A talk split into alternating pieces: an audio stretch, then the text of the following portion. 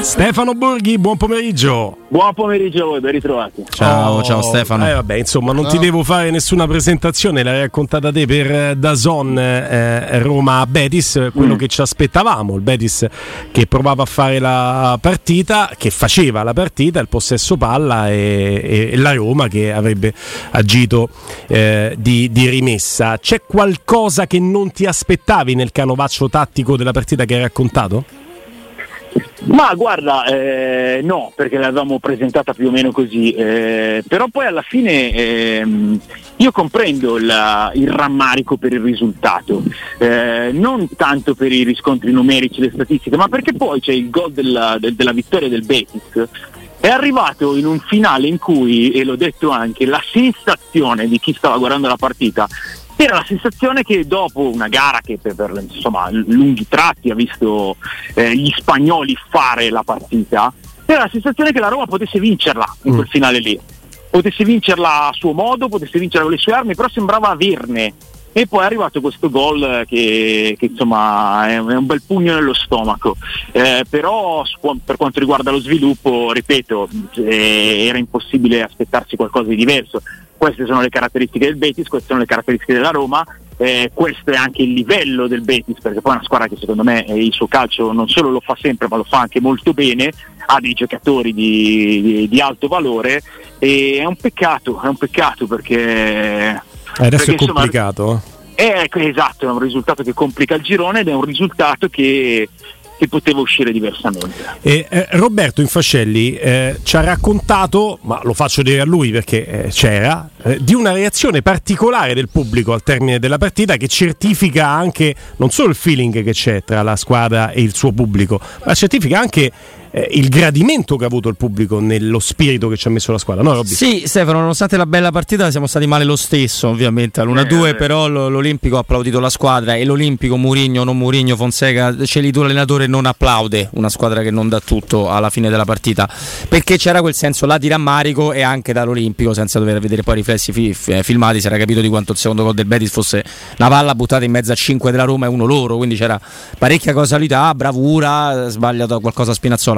Però ti dico, per me rimane un punto cardine totale. La Roma segna, non voglio dire un terzo che potrebbe essere un'esagerazione, ma la metà di quello che produce. E così diventa difficile perché mm. ci hai vinto la Coppa vincendo 1-0 tranne col Bodo, salutiamo gli amici norvegesi, però eh, eh, comunque fai fatica, fai tanta fatica. Credo che il disegno tattico, l'avevamo raccontato bene anche con te, fosse giusto della Roma, seppur ha perso un po' il primo tempo. Eh, però eh, Abram ha messo bisogna dare più pannoli puliti agli attaccanti e non puoi permetterti tutti questi errori perché non va da nessuna parte. Eh, però, però, guarda che, che, il problema di finalizzazione secondo me è un sintomo, non è la, la causa. Mm-hmm. Eh, è un sintomo perché Abram che mi, mi pare lontano dalla, dalla miglior condizione però è anche lontano dalle zone in cui diventa veramente decisivo, perché se pensiamo che Ebram possa essere Benzema, è un giocatore con dei valori e delle caratteristiche completamente diverse, eh, quella cosa di, di, abbassarsi tanto, di venire a raccordare i reparti, eh, è una cosa che non può fare a, ad un altissimo livello. Ebram l'anno scorso ha fatto mi pare 27 gol fra tutte le competizioni, perché arrivava a giocare, ad attivarsi negli ultimi 25 metri e lì invece è bravo perché usa molto bene il fisico, perché sa girarsi, è anche furbo eh, nel, nel, guadagnare calci di punizione, nel guadagnare lo spazio per fare la giocata.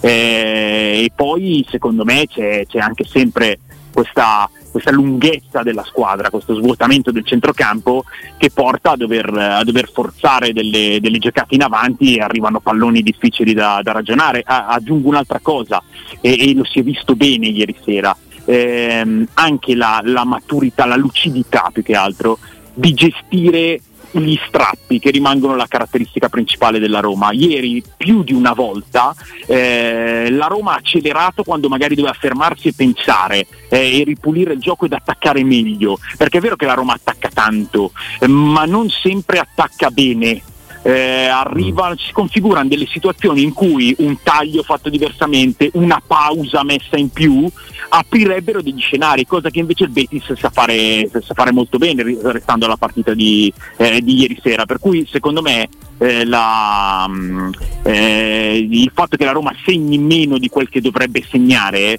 è più un sintomo. Poi eh, ieri sera abbiamo visto anche due parate incredibili da parte di un, di un grande campione, perché Bravo è un grande campione, eh, stagionato, con ogni tanto delle pause dovute eh, alla sua età, però la, la, parata che fa su Cristante è una parata distinto, ci mette la mano, Cristante magari poteva tirare meglio, ma la parata che fa su Dybala è un miracolo perché Dybala ha, ha fatto un tiro perfetto, sì, un tiro clamoroso e quello è un miracolo. È veramente un miracolo. lì Stefano Perucci non ha, senso. non la, ha senso. La distanza tra i reparti Stefano, nasce dal fatto che la Roma, avendo perso rapidamente Wainaldum, poi non so quale, quale, sarebbe stato l'assetto che avrebbe fatto il suo compagno, di, penso di poterlo immaginare, ma insomma Wainaldum è un giocatore con caratteristiche che nessun altro ha nella, nella rosa sì. e, non c'è, e non, c'è, non c'è, stato mai praticamente.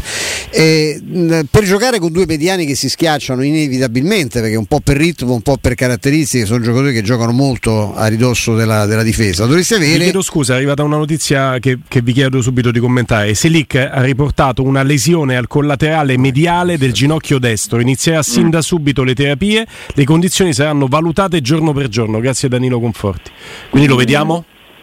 Eh, sì, dipende, dipende da, bene, da, va bene un mese. Eh. Mm.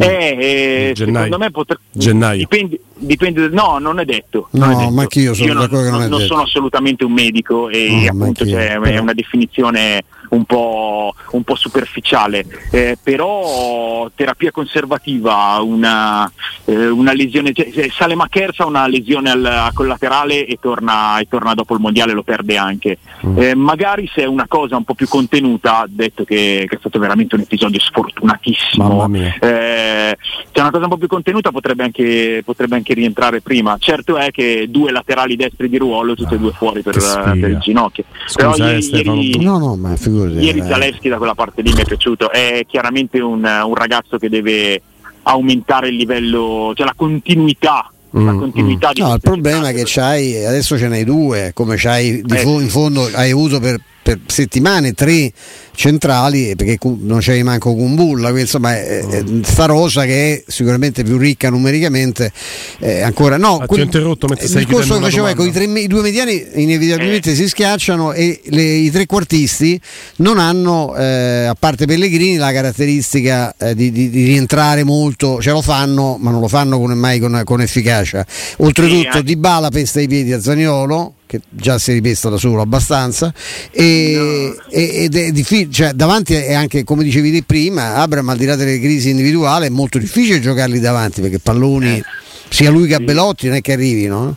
Aggiungo una difesa che si trova abbastanza proprio agio a stare 10 mm, metri indietro piuttosto che 10 metri avanti. È molto schiacciata anche la difesa. Ecco, sì, eh, la squadra è lunga, eh, i due mediani hanno quel tipo di caratteristiche, sono giocatori con, con, un passo cadenzato e senza cambio di passo, sono due giocatori più che altro posizionali, fisici e quindi c'è è quello il discorso che, che, che c'è questo allungamento di squadra perché c'è un blocco eh, i tre difensori e i due mediani e spesso anche i laterali perché ieri il Betis poi aveva organizzato molto bene con i terzini alti di tenere i due laterali della Roma schiacciati indietro perché erano 5-2 spazio 3 eh, quello spazio eh, paghi, no? Eh, eh, sì, però cioè, eh, ne, ne, parliamo dall'inizio della stagione. Eh, Parliamone tra poco, Ste. Parliamone tra poco, tra tre minuti. Tra tre minuti, perché poi questo è un tema tattico che vogliamo sviluppare e poi dobbiamo cercare di immaginare la Roma con questo problema che andrà avanti almeno per qualche partita dei terzini. No, stavo parlando di, cioè, di quello che, che, si vede in campo e soprattutto io tornerei sul, sul discorso che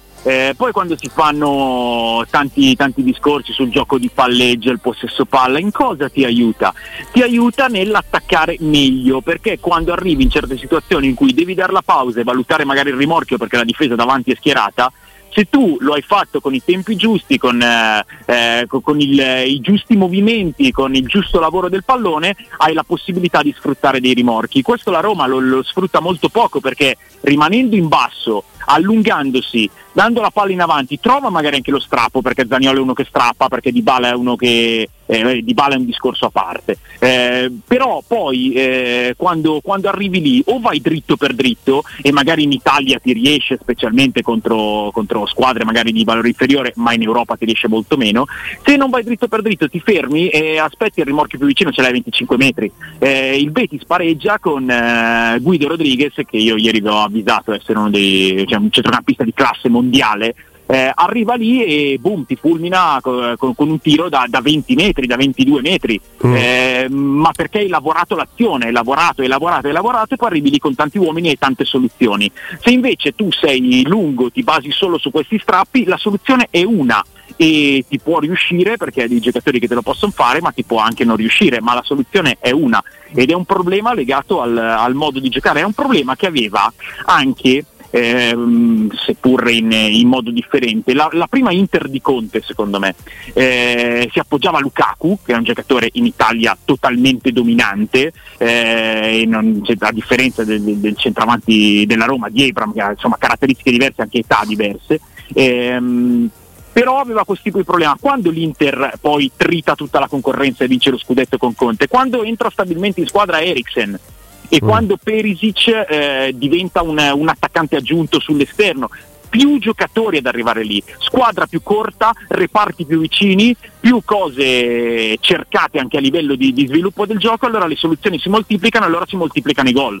Chiaro, poi noi diamo tante spiegazioni tattiche come è legittimo cercare di fare, anche perché il nostro lavoro è anche quello di parlare di calcio, quindi dare delle spiegazioni. Quel calcio è strano come la vita tu parlavi di Guido Rodriguez, eh, Stefano, non devo spiegarti io come Guido Rodriguez 26 gol in carriera da quando ha iniziato a giocare al calcio a livello professionistico, primo gol in questa stagione, se fosse sempre quella la sua capacità balistica, cioè quella di andare a tirare a 200 all'ora all'angolino, probabilmente avrebbe più gol esatto. sarebbe il pallone d'oro. Quindi c'è, c'è, la casualità, cioè eh, Luiz Enrique, è... un gol di eh, testa così, non so quante altre volte, ma fermo restando che ringrazia Spinazzola, ma poi va in alto in cielo, quanti altri gol fa così? Non è Cristiano Ronaldo sì, che li fa tutti sì, i giorni? Eh, no, non li fa tutti i giorni, ma anche perché ha 21 anni, eh, però intanto li fa e quel cross lì, d'accordo, poi Spinazzola si perde la marcatura di Luis Enrique, Luis Enrique fa, fa una grandiosa giocata, tant'è che eh, inizialmente mi sembrava avesse avuto anche un po' di fortuna, poi rivedendolo invece fa, fa un gol fantastico eh, però parliamo del cross di Rodri.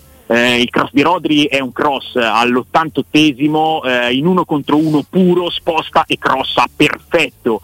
E, e poi le casualità si costruiscono anche. Eh. Però, te, te, secondo te Rodri voleva proprio andare sulla testa o ha buttato un pallone in mezzo? Voleva andare sulla testa di eh, Luis Enrique? Cioè, ma cosa vuol dire? E, di Bala quando ha tirato l'incrocio dei pali sul... sul Lo voleva fare, di, di Bala te lo fa tutte le partite se vuole. Eh, cioè, non, non, proprio tutte, ma cioè, non, non, puoi leggere la casualità in quello, eh, anche perché è un giocatore con un livello tecnico comprovato, è un 2000 mm. che ha quasi 60 partite in prima squadra, fa gol in Liga, fa gol in Europa, eh, fa fare gol. secondo me le casualità ni, eh, perché è un, è un, discorso di qualità e di livelli. Mm. Eh, Guido Rodriguez è chiaro che non può fare ogni 5 partite un gol del genere, perché sennò sarebbe davvero il pallone d'oro, eh. visto che in, nel suo ambito, ovvero quello della rottura e dell'appoggio alla costruzione, è un giocatore determinante. Poi io adesso non avevo dato dei gol, mi dice che ha segnato 26 gol in carriera, sì. per me per un mediano sono proprio pochi. Eh. In carriera Matic quanti gol ha segnato? No, no, ma io, io, sono stra d'accordo. Attenzione, eh. forse sono addirittura 24, ma io sono stra d'accordo eh. con te. Eh. Attenzione, il eh. punto è che se devo battezzare un giocatore in un sistema di gioco che è un po' troppo schiacciato, sono d'accordo. Eh, capito, un giocatore però... che ti faccio tirare da 27 metri e, e mi prendo quel rischio è, è Rodriguez. Poi se me la mette all'angolino mi ha sì, detto pure male. Che, ma non è che hai battezzato lui, perché prima di Rodriguez Fekir aveva preso un palo, Canale mm. ci aveva tirato due mm. volte. Mm. Eh, cioè, cioè, non è che proprio sia stato il primo tiro della partita. Eh.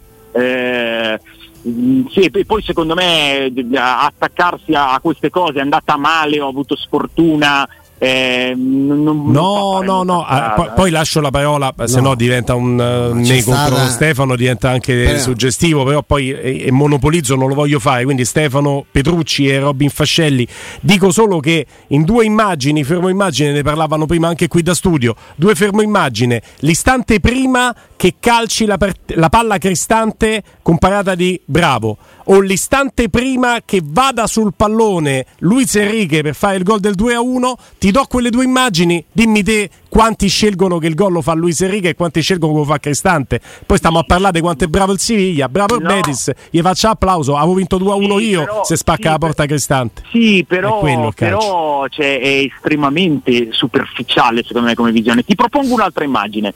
Eh, la Roma va in vantaggio su calcio di rigore eh, originato da palla inattiva eh, e segna su rigore che è una palla inattiva. L'occasione di Cristante arriva su una palla inattiva. Eh, il gol del Betis, eh, il secondo gol del Betis, il palo di Fekir, le conclusioni di Canale, tutte da azioni in movimento. Beh, ma giocano eh, diversamente, questo non lo sapevamo, eh, no? Certo, gio- eh. eh, sì, però poi non mi, di- non no, mi a dire eh, no, però, scelto, però, scelto, di far tirare con la data. No, no, no, no, questo no. Sul, sul pallo di Fekir la palla in verticale no, no. dà. E lì sai, sì, no, e poi lì non certo non lasci di là perché sai che qualità tecnica c'ha, eh, c'ha Fekir. No, quello, quello che, che, penso volessi di Willy è, la, è il discorso è che c- c'è una componente comunque di, di fortuna o di casualità e anche casi. di casualità certo, la Roma ne... fortuna che di casualità, cioè, sì. ma la, la, fortuna e la sfortuna fanno differenza in vedi... qualsiasi ambito della vita e neanche in una sì, sì, no, la... la... casualità magari un pochino meno. La... il nostro avvenimento di, di, oggi nasce anche dal fatto che siamo talmente onesti intellettualmente che abbiamo parlato poco dell'arbitro, perché certo l'arbitro si è fatto dei danni, non li ha fatti, a, non li ha fatti alla, al Betis, perché insomma che la Roma abbia finito in 10 e il Betis in 11 è, una delle, è, una, è quasi una tragicommedia, cioè non ne vorrei neanche parlare no? no, beh sì. sì eh, Pezzella Stefano andava ammonito al primo intervento. Quando si mette di culo sì. davanti a Zaniolo, non prende manco la, manco la primo tempo. in primo no, tempo, non me, prende manco la punizione non, Roma. No, secondo me non, non tanto quella. La, la, munizione che ci stava assolutamente era quella di Luis Felipe per l'intervento su, su Zalewski. E lì, viene ammonito, lì viene ammonito. Eh, eh, eh no, no, no. Ah, non viene ammonito? Non viene ammonito. Quella era quasi da russo. Gli sta, specca- gli sta spaccando la caviglia. Viene ammonito poi Zagnolo, quello che fa il fallo su Zagnolo, viene ammonito poi, no? Che è Pezzella. Tempo. Che è Pezzella. Eh, sì, Pe- Pezzella secondo me eh, ha avuto anche un po' di mestiere, se, se, è l'occasione di cui parliamo, quella all'inizio dove sì, sì. Eh, proprio a, a, primo minuto, al secondo, lì ha avuto un pochino di mestiere. Eh, no, eh, Luis Felipe che, che, ha rischiato più che altro. Detto che eh, poi per me forse l'episodio più brutto della serata è l'espulsione di Zaniolo perché noi stiamo parlando di, di, di, un talento importante, di un talento che ha dato segnali di maturità, queste sono cose che, che, che um, è difficile accettare perché poi eh, non giochi la prossima partita che è molto importante, mm. perché ricadi un po' sempre negli stessi errori. Eh, a me è sembrata beh, una partita anche non facile da arbitrare eh, perché c'era, c'era, tanta intensità, c'erano anche giocatori eh, furbi che sapevano di giocarsi una, una fetta di, di, risultato anche proprio sulla, sulla, gestione nervosa della partita. Hugh non mi sembra il miglior arbitro del mondo, eh, siamo assolutamente d'accordo. Eh, però anche lì, ripeto, secondo me eh, l'episodio più, più brutto della serata è stato cioè, il calcio totalmente inutile di Zaniolo a, all'ultimo minuto. E, è un fallo di frustrazione. Eh, però, però cioè, fallo di frustrazione che, che poi presenta un conto, un conto, salato e non essendo il primo uno dice queste sono, sono, cose sulle quali un giocatore di questo valore, anche per le dimostrazioni che sta dando, eh, non può cascare. Mm, non può mm. cascare. Roberto. No, allora, eh, facendo un po' una sintesi di tutto quello che avete detto e coinvolgendo Stefano su un'ultima cosa, almeno da, da parte mia, eh, tanto per così per curiosità, eh, Matic ne ha fatti 27 di gol in carriera, ma ovviamente in 600 eh. partite, quindi non è diciamo proprio uno avvezzo, come non lo è nemmeno però Guido Rodriguez. Eh, allora, io sono d'accordo sul discorso del talento e della bella palla di Rodri perché è così. Sono anche però, eh, immagino pure tu, attento al discorso che quella palla lì meravigliosa va in mezzo a 5 della Roma e uno del Betis, ecco, per cui sì. si può difendere diversamente. Però sì. e ti giuro che non è una, ti assicuro che non è una provocazione, ma è proprio frutto della partita che ho visto prima allo stadio e poi in televisione rivedendolo e sono due cose completamente diverse. Che ho apprezzato molto soprattutto il primo tempo del Betis, il talento che hanno, però ho visto anche che alla fine il cartellino racconta di una Roma che doveva fare tre gol, e il, questo dicono le grandi, le grandi azioni, sì. e il Betis zero. La, il Betis ne fa due e la Roma ne fa uno. Quindi non credo che una volta detto Big quanto chance. è bravo Rodi, quanto è bravo Rodriguez, cose che sapevamo, Fekir e compagnia cantante, che Pellegrini avesse preparato una partita in cui io non tiro mai in porta, ma ne farò due, la Roma invece mi tirerà sempre e ne farà uno. Ma eh, no, no, però dai, così, così non è. Non è eh, ma è quello che è successo, è però. Perché no, non... i, t- i, tiri in porta sono pari. Eh, ha, preso, eh, ha, preso, un palo il Betis, ha preso anche una traversa la Roma, forse in fuorigioco. Eh, insomma, qualche parata l'ha fatta anche lui Patrizio. La Roma ha avuto due occasioni colossali eh, di Bala e Cristante che 90 volte su 100 sono gol, eh, questo siamo d'accordo e secondo me la cosa ancora più importante da sottolineare è che il primo tempo eh, la Roma ha un po' ballato sul palleggio del Betis. Sì, ma, ma non, non ci ha no, fatto ma... molto il Betis, tant'è che i corner sì. sono 6 a 0 per la Roma, i tiri sì, complessivi sono molti di più quelli della Roma. Cioè, non penso no, che. Eh... Non è vero, i tiri complessivi sono uno in più della Roma, i tiri nello specchio della porta sono pari. Beh, allora abbiamo eh, statistiche diverse. Eh, però io quelle ufficiali. Ma, eh no, io pure, eh, cioè, di un altro sito, ma quali sono le statistiche vostre? Ditele. Eh, mo adesso devo andare a riprendere. Vabbè, ma al di là di tutto, però il, c'è anche una no, statistica che sono le grandi occasioni che dicono la Roma doveva fare tre gol, di su zero. Sì, sì, sono gli expected goal. No, no, no, no, no, no, sono le big chance. Expected goal sono un'altra cosa e dicono 2,40 per la Roma e 0,42 per i Betis. Eh, appunto. Ma quella è la big eh, chance, non è un'altra cosa. Eh, ok, eh, però anche lì poi ci sono dei, parametri statistici perché eh, vabbè, comunque al di là di questo, eh, secondo me sì, se, se vuoi metterla sui, sui, numeri su questo discorso, non lo so, eh, i numeri sono, sono, quelli che ti ho detto. Eh, secondo me bisogna invece valutare quello che si è visto sul campo. E ripeto, ci sono diversi aspetti positivi. Secondo me l'aspetto più positivo della partita della Roma di ieri sera eh, è che eh, dopo un primo tempo di, di, di, sofferenza proprio nel protagonismo, nel secondo tempo la Roma non solo ha avuto l'occasione di Cristante, non solo ha avuto delle chance, ma eh, si è presa la partita rispetto al Betis.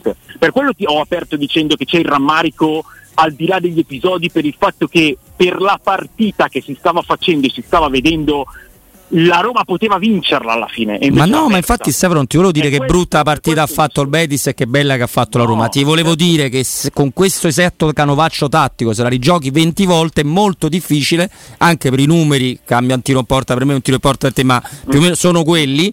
È molto difficile che finisca 1 a 2 perché questo volevo dire, capito? Mm, eh, io non ne sono così sicuro, cioè nel senso che p- possono intervenire tantissime cose, però eh, vabbè, eh, lì poi sono anche sensazioni e valutazioni soggettive. Eh, però secondo me quello che si deve prendere la Roma dalla partita di ieri sera è il fatto di aver affrontato una squadra forte, molto forte, molto brava a giocare a calcio e eh, poteva vincere la partita per quello che ha fatto vedere. Poi l'ha persa, poteva vincerla eh, e, e, questo deve essere, deve, deve essere quello che, che emerge sullo sviluppo se si gioca altre 20 volte e non finisce più così, io non, non ne sono così sicuro. Mm. E allora Stefano c'è un problema e l'ultima poi mm. dobbiamo salutare c'è un problema portiere nella Roma indipendentemente dalla partita di ieri Rui Patrizio Ma... dà meno sicurezza? Non lo so ne, ne, ne, parlavamo, ne parlavamo per me Rui Patrizio rimane un portiere affidabile eh, anche ieri comunque qualche intervento su, su, insomma, su tiri non banali da, da, dalla media lo ha fatto.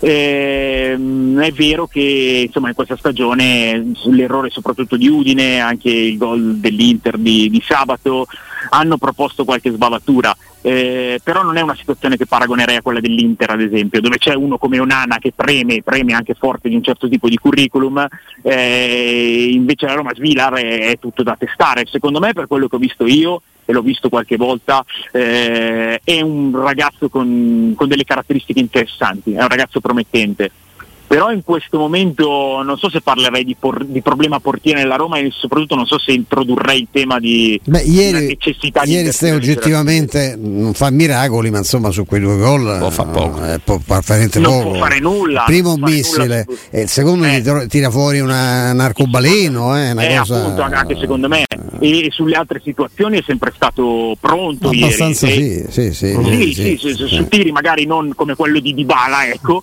però non neanche neanche, elementari, situazioni abbastanza insidiose, fa, fa, una parata all'inizio su Canales che, che, che è reattiva. Mm. eh, anche sul palo di Fekir e l'ho detto durante la sembrava starci sì, c'era, esserci, c'era sì, fondamentalmente sì, sì. Mm. è chiaro è un portiere che, che, ha 34 anni è un portiere che ha una lunga carriera ehm, però problema portiere secondo me ce, ce l'ha più qualcun altro de, della Roma mm, mm. mm.